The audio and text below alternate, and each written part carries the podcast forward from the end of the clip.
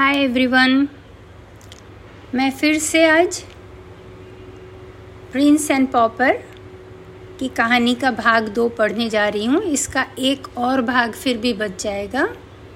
आपने अब तक सुना कि कैसे टॉम कैंटी और एडवर्ड ने अपने कपड़े बदले और एडवर्ड सिपाही को गुस्सा करने के लिए बाहर निकला और सिपाही पहचान नहीं पाया कि वो प्रिंस ऑफ़ वेल्स है और उसे धक्का लेकर उसने निकाल दिया।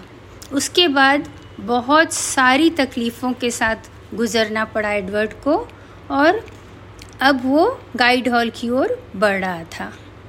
अब देखते हैं कि टॉम भी गाइड हॉल की ओर जा रहा था, किंतु दूसरे अंदाज में वह राजसी ठाट बाट से जुलूस के साथ जा रहा था। लॉर्ड मेयर ने टॉम और राजकुमारी एलिजाबेथ, लेडी जेन के लिए ऊँचे आसन रखे हुए थे। इधर एडवर्ड ने वहाँ पहुँचने की कोशिश की और वहाँ खड़े दरबान से कहा, मैं राजकुमार एडवर्ड हूँ। हालाँकि मेरे पास अभी कोई दोस्त नहीं है जो आपको विश्वास दिला सके।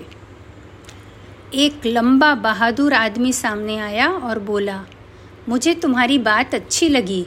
मैं तुम्हारा दोस्त हूँ माइल्स हैंडन। कुछ लोग राजकुमार एडवर्ड की ओर लपके उसे मारने को पर उससे पहले माइल्स ने उठे उठ, उसे उठा लिया और वहाँ से भागा। तब तक राजा के दूत वहाँ आए और उन्होंने घोषणा की कि राजा की मृत्यु हो गई है। फिर सभी लोग जो वहाँ उपस्थित थे, वे घुटने के बल आकर टॉम कैंटी का अभिवादन करने लगे कि राजा को लंबी ज़िंदगी मिले। टॉम सहम गया। उसने लॉर्ड हर्टफोर्ड से पूछा, क्या उसकी आज्ञा को माना जाएगा? जब लॉर्ड हर्टफोर्ड ने हामी भरी तो टॉम ने कहा, खून खराबा अब खत्म हो जाएगा। अब दया का कानून होगा। ड्यूक ऑफ़ नॉरफोक को फांसी नहीं दी जाएगी। माइल्स और एडवर्ड उधर लंदन ब्रिज पहुँचे। सभी के होठों पर एक ही बात थी, राजा की मृत्यु हो गई है। एडवर्ड को बहुत दुख हुआ। उसने सोचा, अब वह राजा बन गया है। इतने में किसी ने उसका रास्ता रोका। वह जॉन कैंटी था। वह एडवर्ड को साथ ले जाना चाहता था। किंतु माइल्स ने उसे कहा, अगर तुमने लड़के की ओर हाथ बढ़ाया तो मैं तुम्हें दो टुकड़े में काट दूँगा। जॉन कैंटी चला गया। सराय में जाते ही एडवर्ड टूटे से पलंग में सो गया। यह कहते हुए कि खाना लग जाए तो उसे बुलाया जाए। माइल्स ने उसे अपने कपड़े उड़ा दिए। एडवर्ड ने सुबह उठकर माइल्स को मुँह हाथ धोने में उसकी मदद करने कहा। जब एडवर्ड खाने बैठा, माइल्स ने बैठने की कोशिश की।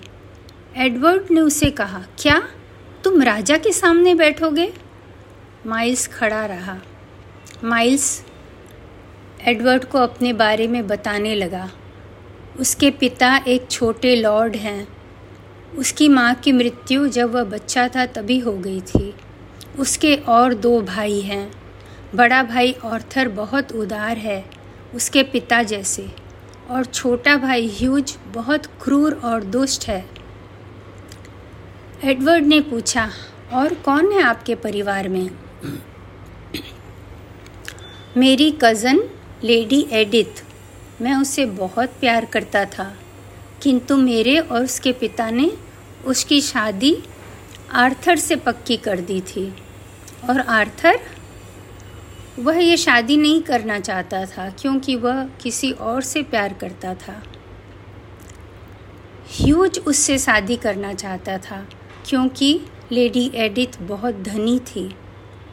उसने मेरे कमरे में एक सीढ़ी रख दिया और पापा से शिकायत की कि मैं लेडी एडिथ को भगाने वाला हूँ।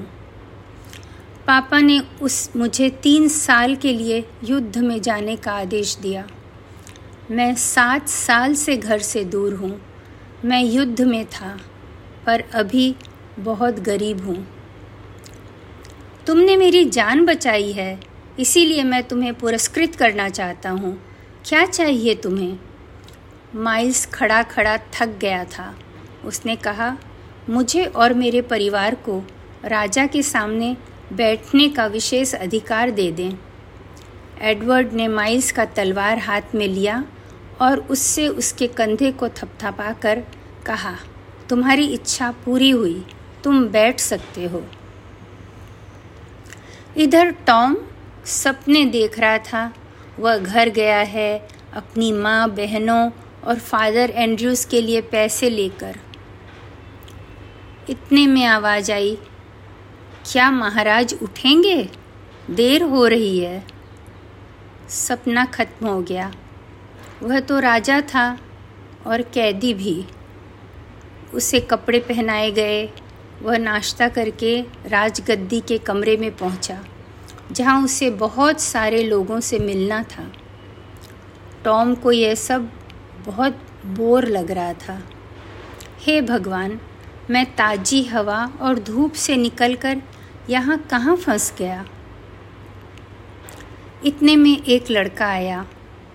उसने टॉम से कहा, मैं आपका विपिंग बॉय हूँ। क्या आपको याद है?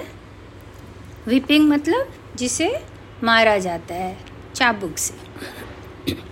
टॉम को पता नहीं था विपिंग बॉय क्या होता है तो उसने अपनी बीमारी का बहाना कर उस लड़के से पूछा, तुम तो मुझे फिर से बताओ, मेरी यादाश्त थोड़ी खराब हो गई है। राजा आपने दो दिन पहले ग्रीक लेसन में दो गलतियाँ की थी। हाँ मुझे याद है। तो आपके ट्यूटर ने कहा था, वह उसके लिए मुझे विप करेगा। तुम्हें विप करेगा मेरी गलतियों के लिए? आप भूल गए। वह हमेशा ऐसा करता है। प्रिंस ऑफ़ वेल्स को वह नहीं मार सकता। इसीलिए मुझे नियुक्त किया गया है। यह मेरा काम है। तो तुम्हें विपिंग मिल गया? नहीं, आज सुबह की बात थी, पर अभी शोक के कारण मैंने सोचा, आप शायद आज का कैंसल कर दूँ। बिल्कुल सही। धन्यवाद मेरे लॉर्ड घुटने के बल झुकते हुए उस लड़के ने कहा। अब जब आप राजा बन गए हैं तो मुझे चिंता है कि आपकी पढ़ाई बंद हो जाएगी और मेरी नौकरी चली जाएगी। मैं और मेरी बहन भूखे मर जाएँगे।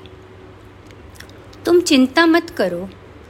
तुम्हारे परिवार को हमेशा काम मिलेगा। मैं फिर से पढ़ाई शुरू करूँगा और इतना खराब करूँगा कि तुम्हारी तनख्वाह तीन गुना बढ़ जाएगी।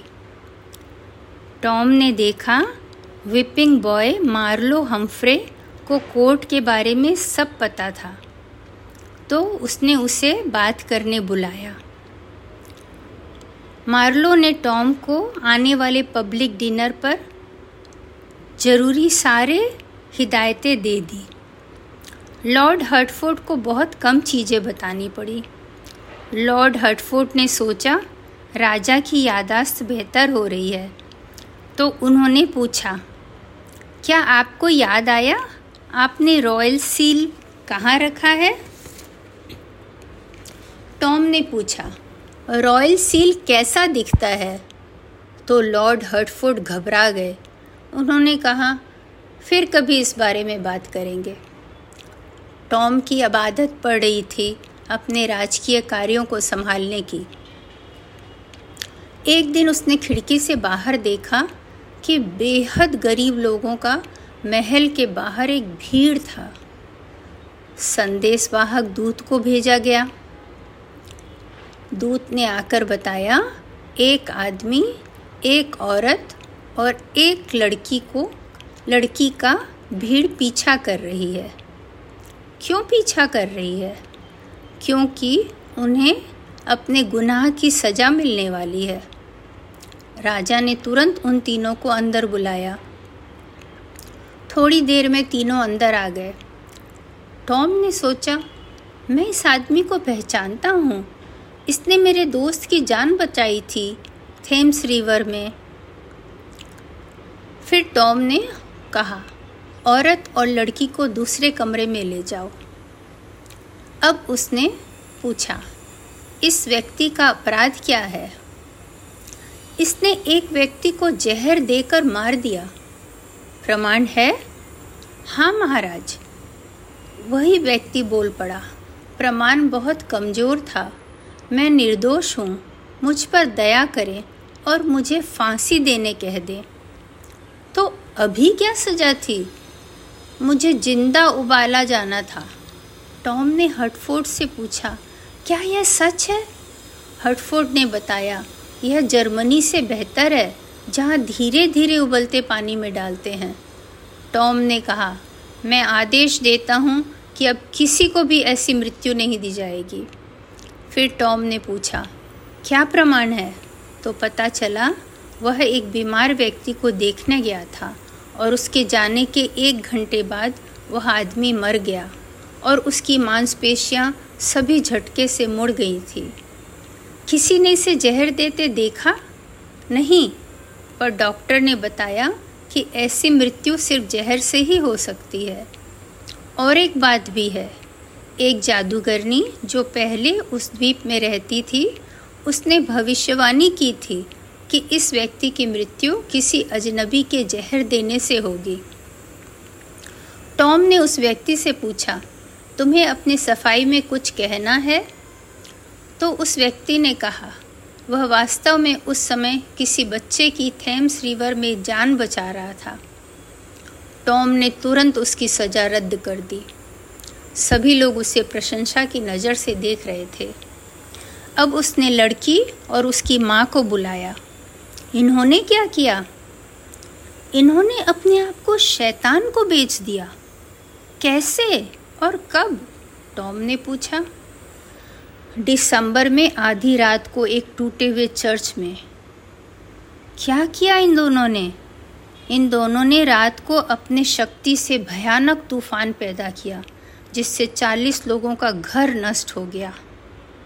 क्या ये लोग स्वीकार करते हैं इन्होंने ऐसा किया? टॉम ने पूछा। नहीं, वे मना करती हैं। क्या इनका भी नुकसान हुआ था? टॉम ने फिर पूछा। हाँ उनका घर भी बह गया था। टॉम ने कहा, वह पागल होगी, तभी उसने अपना और अपनी बच्ची का नुकसान किया। अगर वह पागल है तो उसे सज़ा नहीं मिल सकती। पर उसने क्या किया था? उसने अपना स्टॉकिंग स्टॉकिंग मतलब लंबा मोजा खींच कर तूफ़ान पैदा किया था। टॉम को यह सुनकर बहुत आश्चर्य हुआ। कितना बेतुकी बात थी।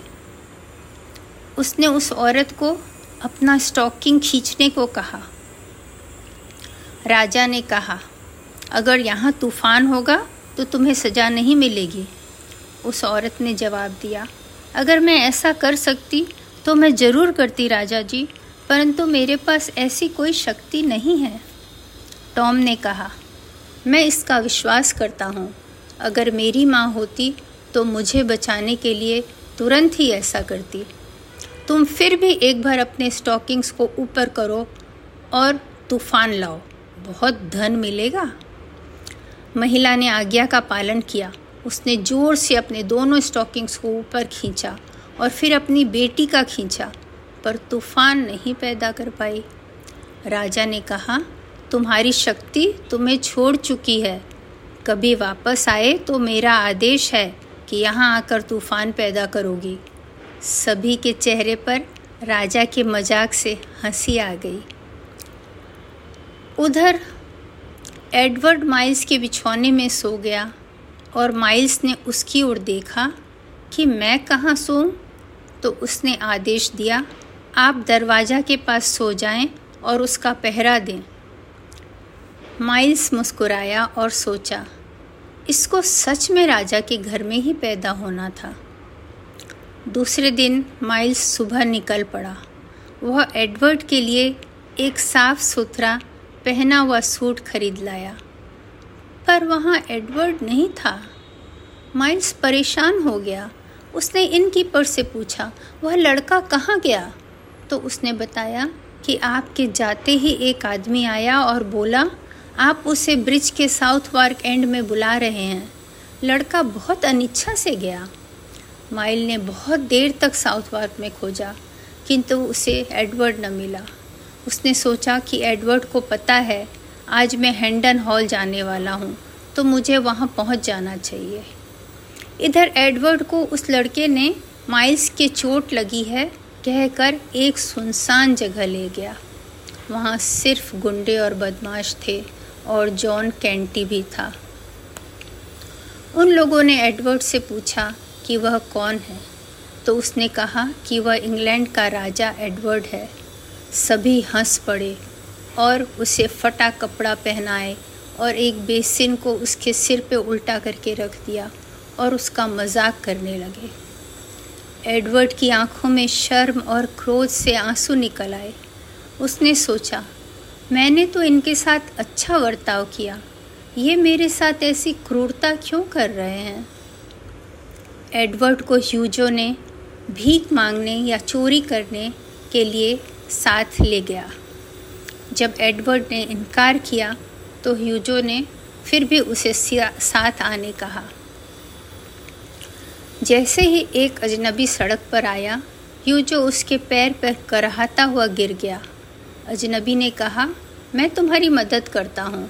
तो ह्यूजो ने कहा, आप मुझे न छुएँ, सिर्फ़ मुझे एक पेनी दे दें, कुछ खा लूँगा। तब तक एडवर्ड ने कहा उसने आपका पर्स भी चुरा लिया है। तब ह्यूजो भागा और अजनबी उसके पीछे। एडवर्ड दूसरी दिशा में दौड़ा। उसे एक झोपड़ी में रोशनी दिखा। वहाँ एक आदमी प्रार्थना कर रहा था। एडवर्ड वहाँ गया। संत ने उसे खाना दिया और सोने की जगह दी। फिर बोला, तुमने कहा कि तुम राजा हो? कौन से देश के? इंग्लैंड का?